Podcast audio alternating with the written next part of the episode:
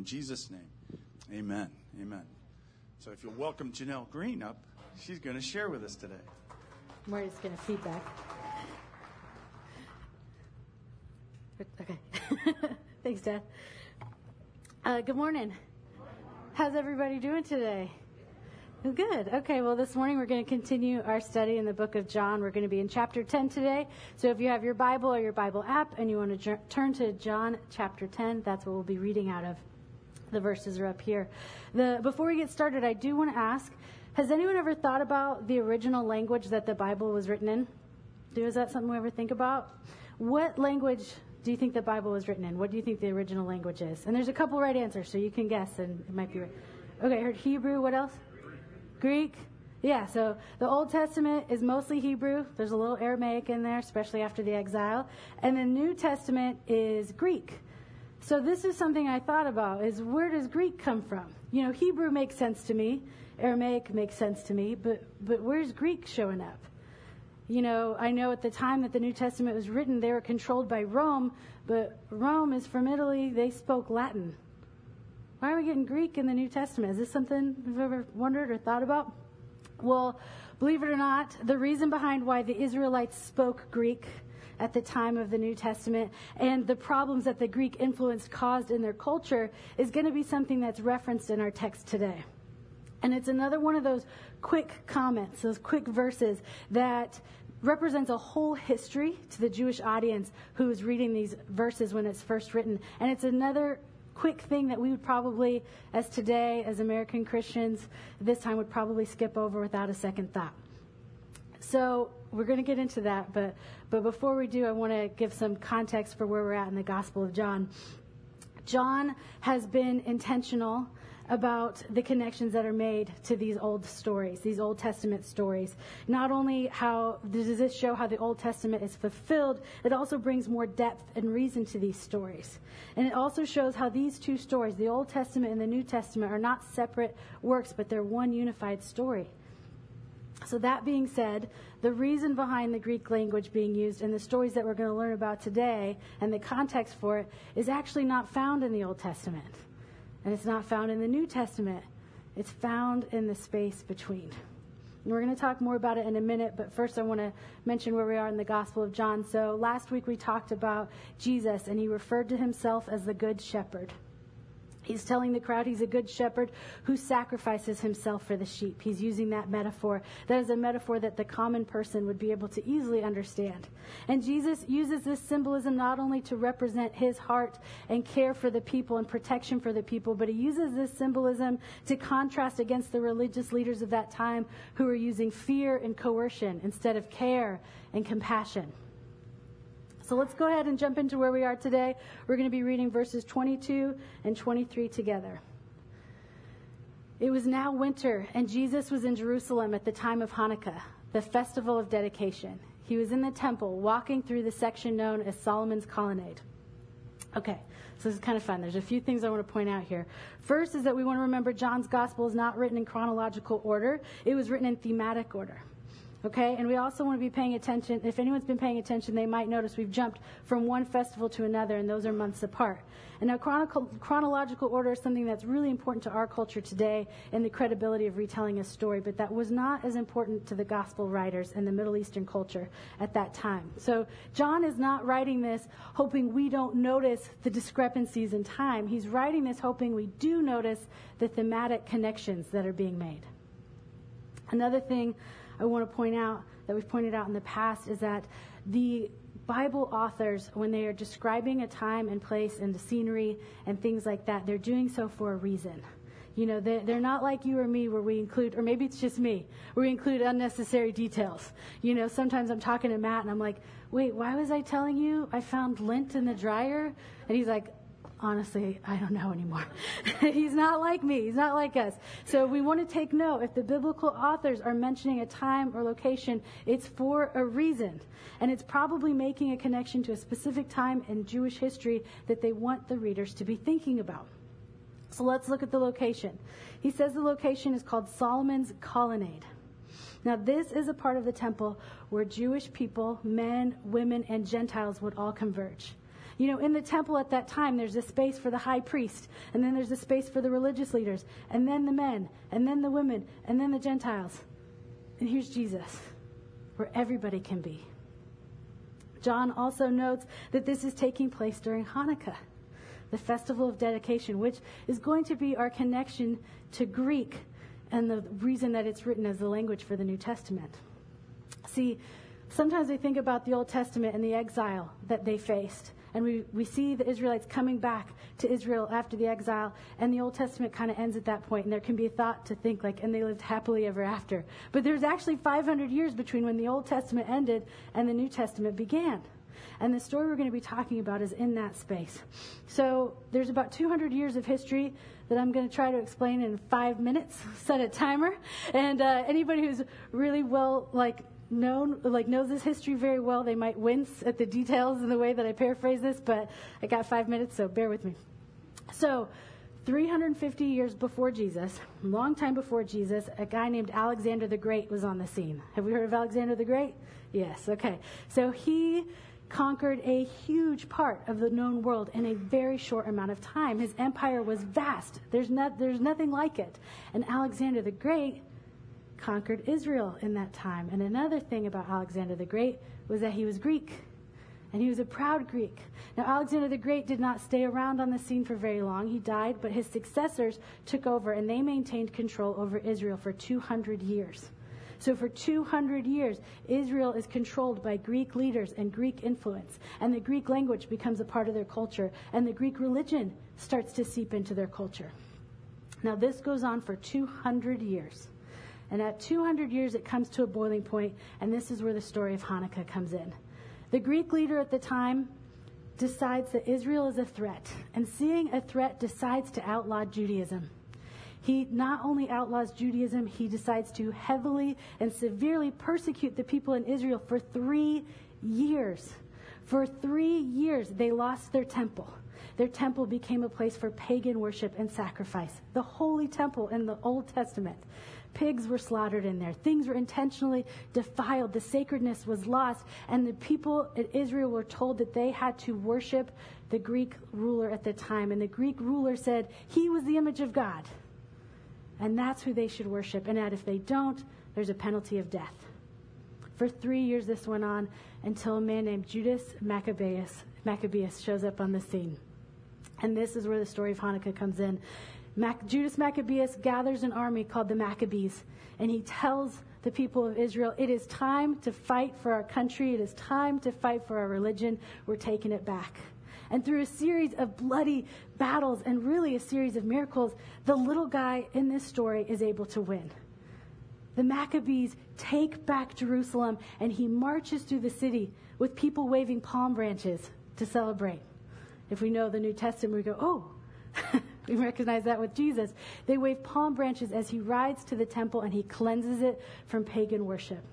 And this is where the story of the menorah comes in because there was only enough oil to light the lamp for one day, but it miraculously lasted for eight days. And they were able to use that time to get new oil and cleanse it for the temple. So there you go. Now is the story of Hanukkah in five minutes. um, but, it, it, you know, John, when he mentions the story of Hanukkah at this time, the Jewish audience is thinking of this story. And not the five minute version, but the story they've been told year after year. They know the details, they know the victory, they know what they're celebrating. And so, you know, if we were to mention Christmas in a story, we might think of snow or tree or presents, maybe Jesus as a baby, hopefully, you know, but we would have all these different things that come to mind. So when John mentions Hanukkah, his audience is thinking of this.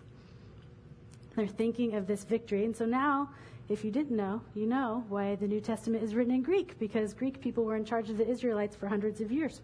Okay, so let's keep going and uh, continue with verse 24 and see how this story plays into to what we're going to learn today.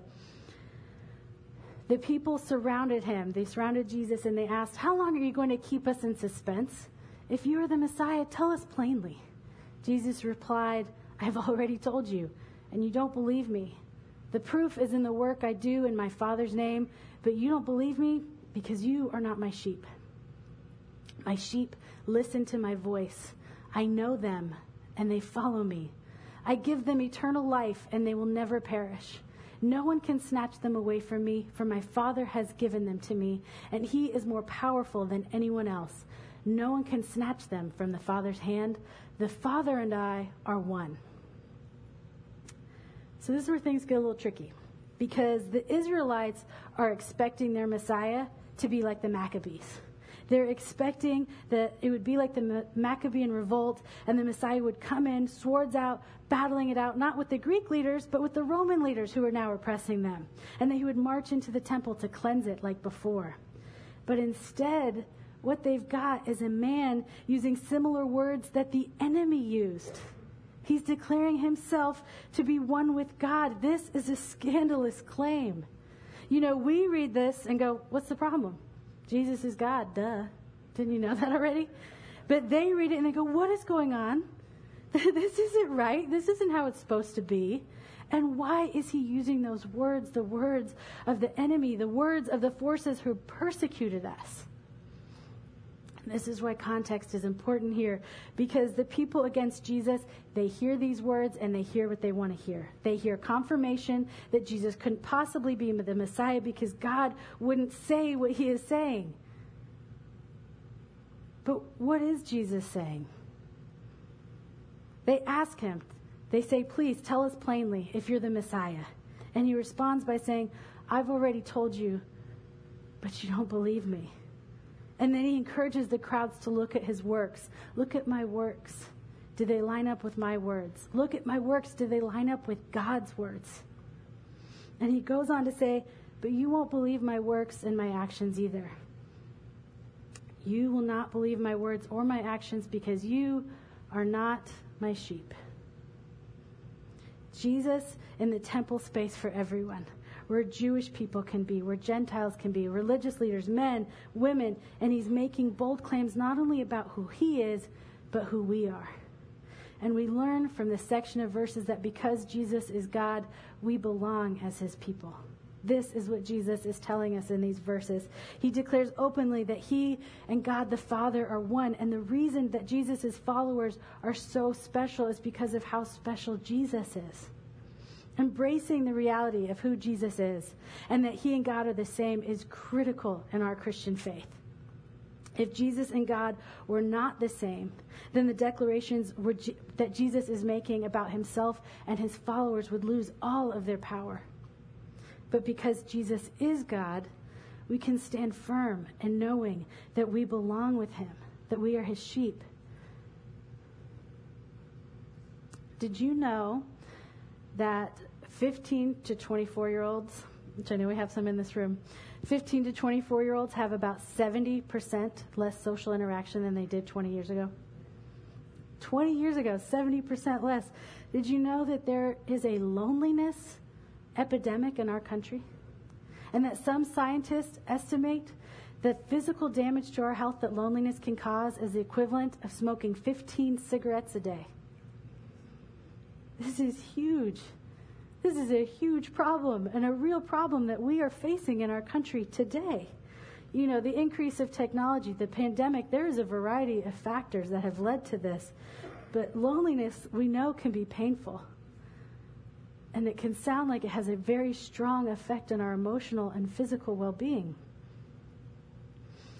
You know, I'm surrounded by people. I have a family that loves me oh, brag much? No, I do. And, uh, and I still feel lonely sometimes.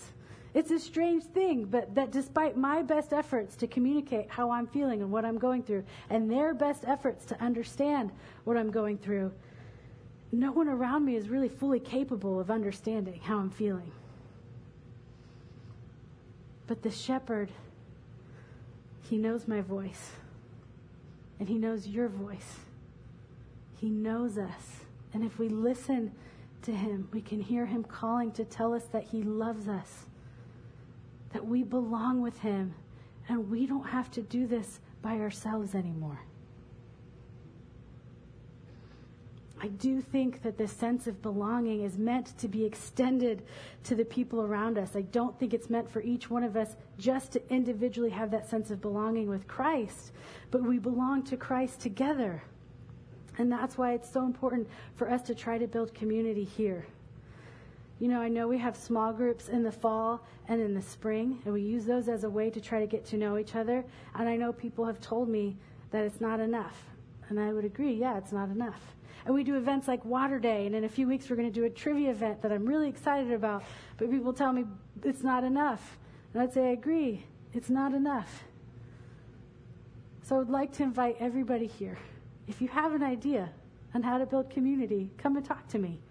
Listen, maybe the idea, not all of our ideas work. I say one out of ten of mine, we see the light of day. But talk to me. Let's figure it out together. You know, the people on staff, we're a bunch of introverts. We don't do this very well. So we'd love your help if you have ways and we that and ways that we can build community here.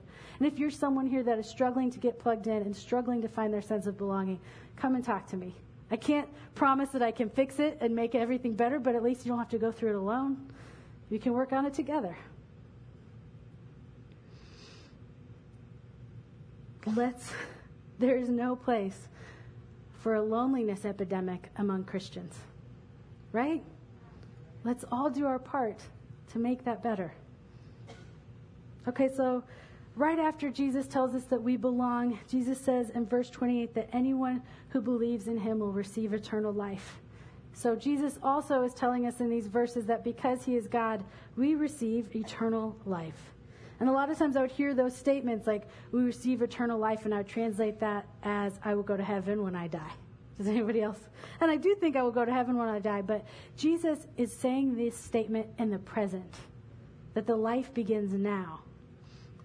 You know, we receive so many gifts that are mentioned in this short section of verses, and I think that they're easy for me, at least, to overlook. Like, yeah, I know, I get to live forever. What else you got? I've heard that one. And maybe that's because life is hard now. I mean, what do I do now? And I don't know. I don't I don't always know what we should be doing right now. But I think that remembering this gift from God can help us in keeping an eternal perspective. An eternal perspective in what's going on. And remembering that this life is not all there is. And yes, there is a brokenness to this world that we may be experiencing on a daily basis, but this brokenness is not the end of the story. God has made a way for us to last forever. And what a huge blessing that is that Jesus gives that. And he does this, you know, we don't have to get this to, we don't have to complete an obstacle course in order to get this. We don't have to raise a certain amount of money or apply for club membership. We just have to believe.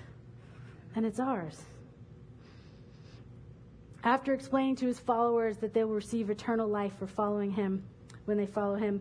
Jesus goes on to say that no one is more powerful than God or capable of snatching people out of his hand. So that we, we learn from this that because Jesus is God, our place with God is secure. And this is a shift between Judaism and Christianity that I want to point out is that before Jesus, these religious battles and this security was won with a sword. But Jesus, he calls us to a higher calling. You know, in the day back before Jesus, this was one like the Maccabees, fighting their enemy in battle. They took back their religion and their country with bloody battles. But we are Christians. We are secure in Christ. We don't have to worry a bit about that. So, what? You're saying, Janelle, that when I feel my faith is being threatened, I don't fight back? No, of course we fight back. Of course we fight back. We must fight back with everything in us. But we're Christians and we follow Christ's example. What did he do with his enemies? I'm not saying we don't fight back. Of course, we fight back, but not with a sword. We are never called to fight our religious battles in the ways of this world. Here's how we fight back Here's how we remain strong and steadfast. Here is how we follow Jesus' example. We fight back by loving our enemies. We fight back by turning the other cheek. We fight back with radical forgiveness, especially to those who don't deserve it. We fight back by filling up five gallon buckets of grace and pouring it out everywhere, like spilled paint that leaves a mark. We don't take back our religion with violence like the Maccabees. The Maccabees are not our Messiah. Our Messiah fights back with sacrificial love, which has proven to be more powerful than any man made weapon. We have a secure place in Christ, a place that no ruler or force is capable of removing us from. Nothing can separate us from Christ's love. Right? Okay, good. so the crowds have asked Jesus to, to speak plainly. Tell us honestly who you are. And Jesus tells them honestly who he is. He shows his kind and generous heart towards humanity. So let's see how the crowds respond to it. Once again, they picked up stones to kill him. Cool. I, I think it's hilarious that people are always wanting Jesus to explain who he is. And while he does, they're just like, uh huh. They're just picking up stones. Sure, yeah, no, keep going. like, this is, a, this is a regular response when Jesus tries to describe himself. So let's see how Jesus responds to them wanting to kill him. Jesus said, At my Father's direction, I have done many good works. For which one are you going to stone me? yeah, get him, Jesus. They replied, we're stoning you not for any good work, but for blasphemy. You, a mere man, claim to be God. Jesus replied, It is written in your own scriptures that God said to certain leaders of the people, I say you are gods. And you know that the scriptures cannot be altered. So if those people who received God's message were called gods, why do you call it blasphemy when I say I am the Son of God? After all, the Father set me apart and sent me into the world. Don't believe me unless I carry out my Father's work. But if I do his work, believe in the evidence and miraculous works I have done, even if you don't believe me. Then you will know and understand the Father is in me, and I am in the Father. Once again, they tried to arrest him, but he got away and left them. This is the last one. He went beyond the Jordan River near the place where John was first baptizing and stayed there a while. And many followed him. John didn't perform miraculous signs, they remarked to one another. But everything he said about this man has come true. And many who were there believed in Jesus. So I do love Jesus' initial response, which is, For what good work are you trying to stone me? But again, Jesus is holding up his actions as his accountability for, and proof of who he is. And then Jesus is quoting Psalm 82 6, where God himself calls the judges of Israel gods, but gods with a little g. Meaning that they, when they, meaning that when they represented God's word and will, they acted as God in the world. And what Jesus quotes here is a passage where God is pointing out the Israelites and their judges' failure to rightly represent him. And so, even when God gave him this great opportunity to do so, so Jesus here in this quote is subtly, or not so subtly, contrasting the failure of Israel to live up to the lofty calling, but how Jesus himself is fulfilling it. And then he goes on to say, Look, okay, even if you don't like what I'm saying, can you at least recognize what I'm doing? Can you recognize that it's in harmony with the Father? He's offering them one more chance to just be open to what he's doing. You know, I was listening to my dad's teaching a few weeks ago, and I was thinking about this pattern that we're seeing in John where Jesus is showing himself or explaining himself and like the negative feedback constantly.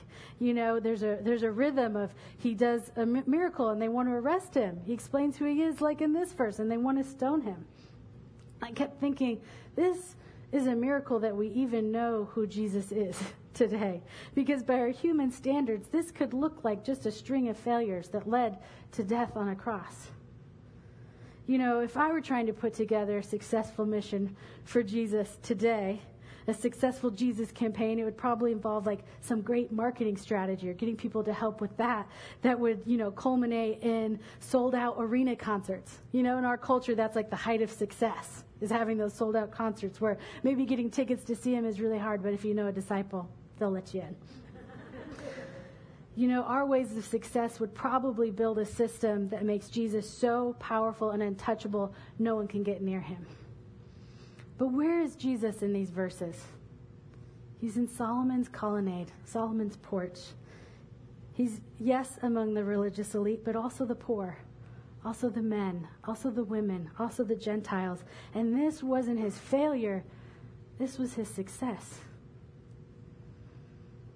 Jesus tells us and shows us that because Jesus is God, The advance of his kingdom is unstoppable. It doesn't matter if it looks like failure or success. Jesus' power and plan is unstoppable. And this is not because of our efforts, this is because of who Jesus is. Jesus isn't looking to us going, Oh, I really hope they figure this out. This could all fall apart if Janelle's teaching isn't perfect. Or if so and so doesn't convince their neighbor to come to church. Everything I've worked on could be ruined. He's not wringing his hands and hoping we don't mess this up for us. Jesus doesn't need us, but he wants us. You know, one of my favorite things to do in my free time is cooking. I love cooking. I love like learning how to make things from scratch. It's my favorite. And one of the things I love to do regularly, twice this week, was make pasta. and uh, I love to make pasta with not just anyone, but with my kids. I have a four year old and a 10 year old. Now, I don't need my kids in order to make this pasta, but I want them with me. You know, my son, he likes to sit on the counter and crack the eggs, and he's four, and I have to watch him because if I'm not careful, he crushes it in his hand to show me how strong he is. and uh, I'm like, oh, we've got to pull the eggshells out. Uh, it's it's fun. And then my daughter, you know, loves to mix the dough and knead it, and the time of making pasta with them takes twice as long than if I were to do it on my own. But I still want them with me I still love sharing this with them. I love that they get to grow up knowing how to do this and maybe share it with their kids. And when my kids help me with pasta and making this, I'm not scared that it's not going to work. I'm not scared we won't have pasta at the end. I'm watching them, I'm guiding them, and I'm certain we're going to have what we need when this is over. There's no fear. They don't have fear either. They're not constantly like, I hope mom knows what she's doing. I hope this works. No, they, they trust me. They know to trust me. I know what I'm doing. They don't know what they're doing. That's okay. They're with me. If someone's hearing this, like, I hear what you're saying. We need pasta for lunch. yes, you do. But also, I'm saying that we can trust God and His plan to set things right. We can trust that we are invited to join Him in this work and work on this together. We don't have to be afraid that this is going to fail. It is finished. This means we don't have to be scared of things that might look like failure on the surface level. This might have looked like failure on the surface level when people picked up stones to try to stone Jesus. But what does it say in verse 42? Who still has their Bible open? And many who were there believed in Jesus. Listen, the corrupt temple leaders, the Romans, the Vikings, the Islamic wars, the secularist movements, they've all tried to eradicate Christianity and they have all faded into history and we are still here. People may rant and rave and try to use fear to convince us that if we don't act now, Christianity will be lost. But I don't have faith that anyone has the power to stop what God has started. I don't go to bed with a single worry about that. Not a one. The kingdom of heaven is unstoppable. Christ made sure of that. Let's have confidence in this Lord that we serve. Let's embrace Jesus as God and all of the possibilities that that implies. Let's find our sense of belonging in Him. And let's look for ways that we can reinforce that belonging by creating and cultivating community right here. And let's take a deep breath and have confidence that Jesus will never let us go from his hands. We don't have to do this alone. We belong with him, and our God will not quit until all things are set right. There's peace to be found in that frame of mind. Right on? All right, let's pray.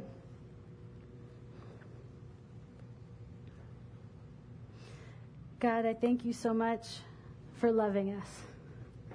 I thank you for sending Jesus to love us and for giving us a place of belonging with you. That in the middle of a loneliness epidemic, we can be with you and we can learn more about you through the people around us. God, we give you our hearts. We give you our hands and our feet, and we, we ask you to use us in this battle for our religion. Help us to be brave enough to fight back by loving our enemy, to fight back by turning the other cheek. We know your ways are more powerful than the ways of this world, and we surrender our ways to you. We love you, God. In Jesus' name, amen.